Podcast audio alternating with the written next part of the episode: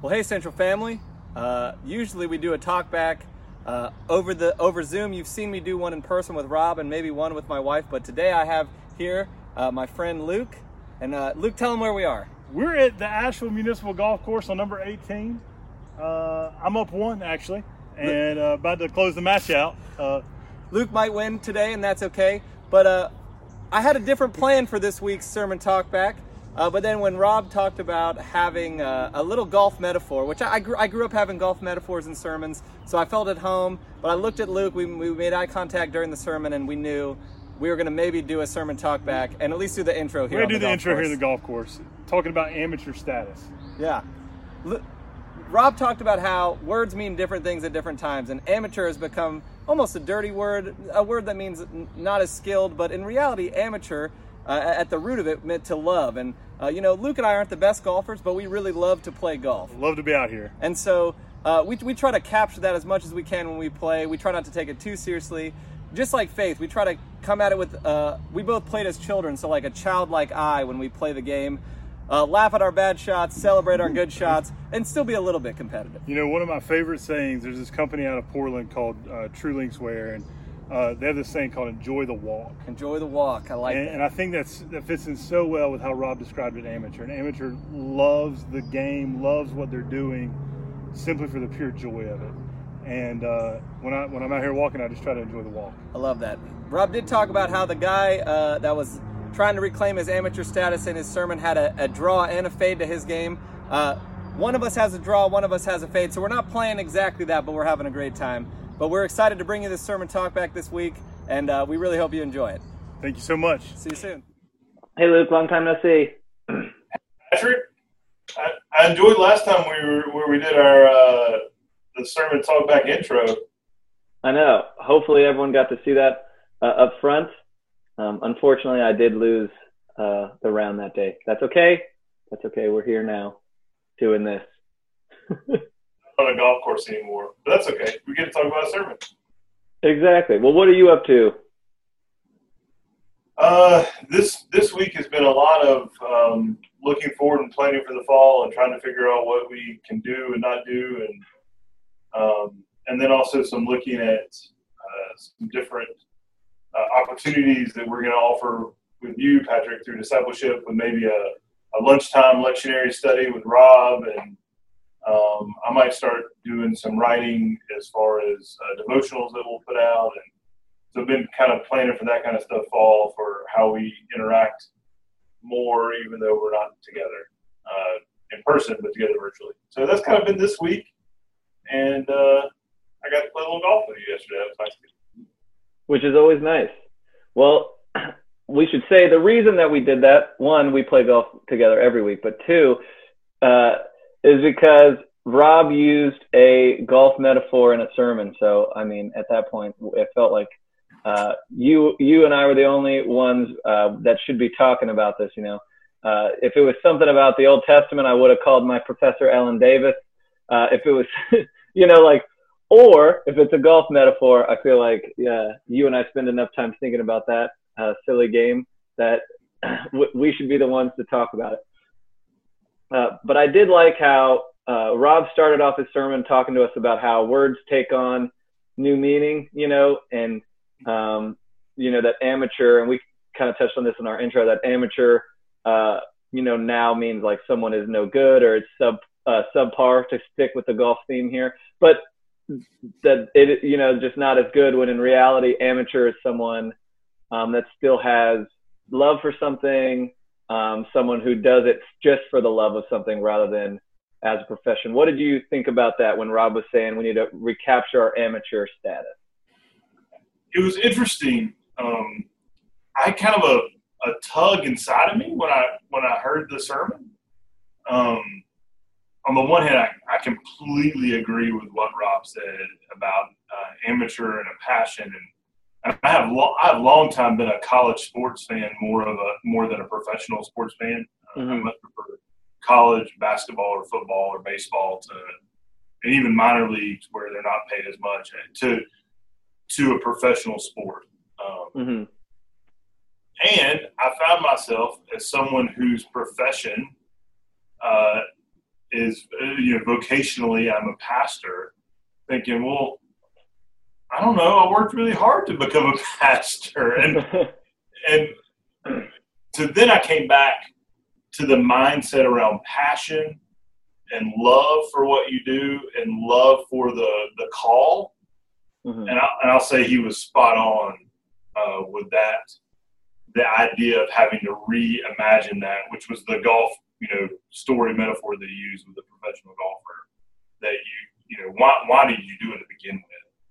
And mm-hmm. um, so yeah, there was a lot of a lot going on there for me, both personally, and then I love the metaphor, and uh, and I think our passion is really important. Yeah, oh, you and I are both getting emails. That's okay. Um, no, I, I wanted to talk about that because so he gives the you know kind of the illustration about uh, a threesome and they add a fourth guy and the fourth guy is a really good player and um, he begins to ask him, you know, you should really try to play professionally. He says, you know, I did uh, for a couple years, but now I'm just trying to reclaim my amateur status, like trying to re-fall in love with it. Um, and then right after that, Rob talked a little bit about um, what it's like to be a pastor or to be in a professional ministry role, um, and how it, some days it's easier for your calling or your vocation to become your occupation, you know, and um, to really lean into the professional side rather than you know the ministry side. Um, and he kind of talked about how that's a constant and like you're saying tug and pull between you know there is a job to be done and a job we work diligently to get uh, and yet there are other aspects uh, that need to be tended to um, what are some ways that you combat that uh, that tug and pull?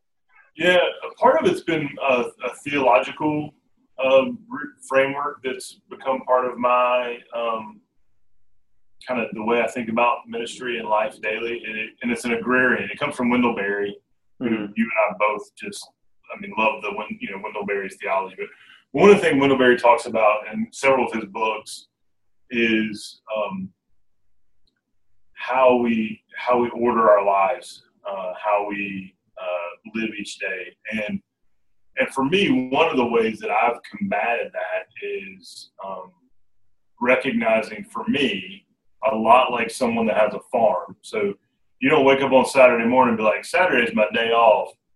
Yeah. The animals can feed themselves later, or Saturday's the day off. I'm not going to pick cucumbers today, or, or whatever be with your particular, you know, I'm not going to plow the field. I'm not going to.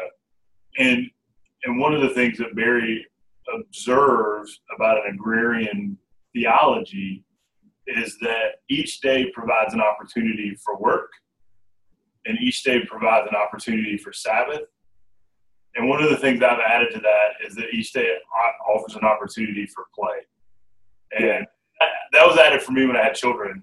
Um, although I don't know why I didn't think of it before children. I think play is a part of who we are. And so to think about this combating or to work through what it means to be a professional or to professionalize ministry and to be amateur and loving uh, what we do. Not that professionals don't love what they do, but but love it because you don't have any kind of incentive, financial or otherwise, uh, as an amateur. I have reframed how I approach uh, each day and each week. So, like, you know, a lot of days I work. It may just be a few emails on Saturday morning or a phone call that I that I couldn't get to through the week, or or taking a few minutes to study something that I needed to study in preparation for Sunday. Mm-hmm. But every day I try to rest too, mm-hmm. and a lot of days I try to play. I mean, I, I and the way that looks right now is because I do love to play golf, and I, and I play golf uh, in the evenings or super early in the morning, or uh, we play on our day off and that kind of thing. So like, uh, when I just said day off, I just like talking about it, but we on, on a day that we, we don't come into the office. Um, yep. So that's that's the way I think about it, and it's not perfect, but it helps me. Um, yeah. Yeah. No, I I agree. Uh, and so then I'm going to allude to an older sermon of Rob's as well as this one because uh, you and I have an interesting perspective, uh, as does Rob, because of our vocation and occupation.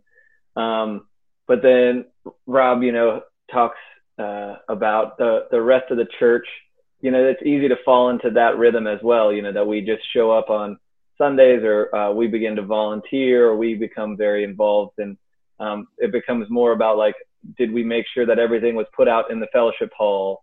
Are we going to get down there in time to do X, Y, and Z? Or, uh, but I think about a sermon Rob gave a couple months ago, uh, still during the pandemic, um, but he was saying um, that at, at, our best, the church uh, has our commissioning at our baptism, like our, and so uh, while other people don't have the designation like professional or pastor or etc., uh, you know, we we all have to guard against, um, you know, this becoming, you know, our job or a part of our status, you know, that uh, or like a, a, part of our identity in a negative way.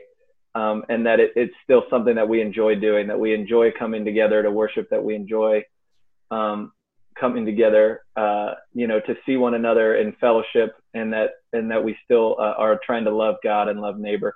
How do you see, um, and how have you seen um, the people of Central when we are at our best doing that? So I think so much of um, living into our commissioning and baptism, uh, living into our call and our birth of being beautifully and wonderfully made, is recognizing that life is long and uh, and this is you don't have to get it all right on this particular day, whatever this day is. Mm-hmm. And and then the other piece for me is um, there are two other things. So, so life is long. It's a long. Um, Eugene Peterson calls it long, long obedience in the same direction. It's a, it's a big thing. Um, two is uh, folks are passionate uh, and following our passion. Uh, Frederick Buechner talks about where where our passion meets the world's need is where our call. And, and, and so I think mm-hmm. when I see people people at Central their best is when um, you know we find a way together in a community for folks to follow their passion and serve the needs of the world mm-hmm. and, and, serve the hopes of the world. Um, and then, and then lastly, I would say, um, recognizing that um, I, I, see Mother Teresa in this idea that, uh, you know, after she passed, so so much of her writing uh, talked about how difficult it was for her to to follow and to have faith and how she experienced dark nights of the soul. And but one of the things she did in the midst of that is she was always present uh, in the day that was before her. So if she had to get up and go feed some folks that, that didn't have food, or she went to sit in a leper colony, colony and just be with folks, she was present to the here and now. So I think when folks at Central are, and, and we are at our best, is when we um, look at the day in front of us and mm-hmm. in the best way we can love God and love neighbor. Uh, yeah. And then we think about that through the lens of our passion, and we think about it through the lens of, of this is a long process and we don't have to get it all right. And you put all those things together, and to me, that's the recipe for, um, you know, part of the recipe for what it means to be uh, those that follow and, and do it um, with all of ourselves. Yeah. No, I, I totally agree. And I just really thought this was a great sermon um, from Rob this Sunday. Uh, and he kind of brings it around at the end, you know, and back to Paul's letter to the, the church in Ephesus about like, cause it was a prayer, you know, and that if we want to try to get to what you're talking to and, you know, reigniting our passions or trying to find those things or reconnecting that, you know, we begin at the, at the beginning essentially that we begin with with prayer and, and talking to God, what, however that looks like for each of us. Um, and so I, I, really appreciated that. Well, did you have any other thoughts on the sermon this week? I think just to follow on what you just said about the, we started at the beginning. Uh, it, it's one step, right? Like it's not. Mm-hmm. I don't. I don't need to. I don't need to do step 10 mm-hmm. the, the, the here and now, the, the amateur is, is step one, and it's like I said in our preview or the intro or whatever it is when we were on the course yesterday. Uh, enjoy the walk. Yeah. Walk. you know, and, and I think that's part of being an amateur. Yeah, I agree. Reclaiming that that childlike uh, wonderment at the at all of it, and just enjoying the the present moment. Yeah. Well, awesome. Well, Luke, do you have anything else to share? That's all I got, man.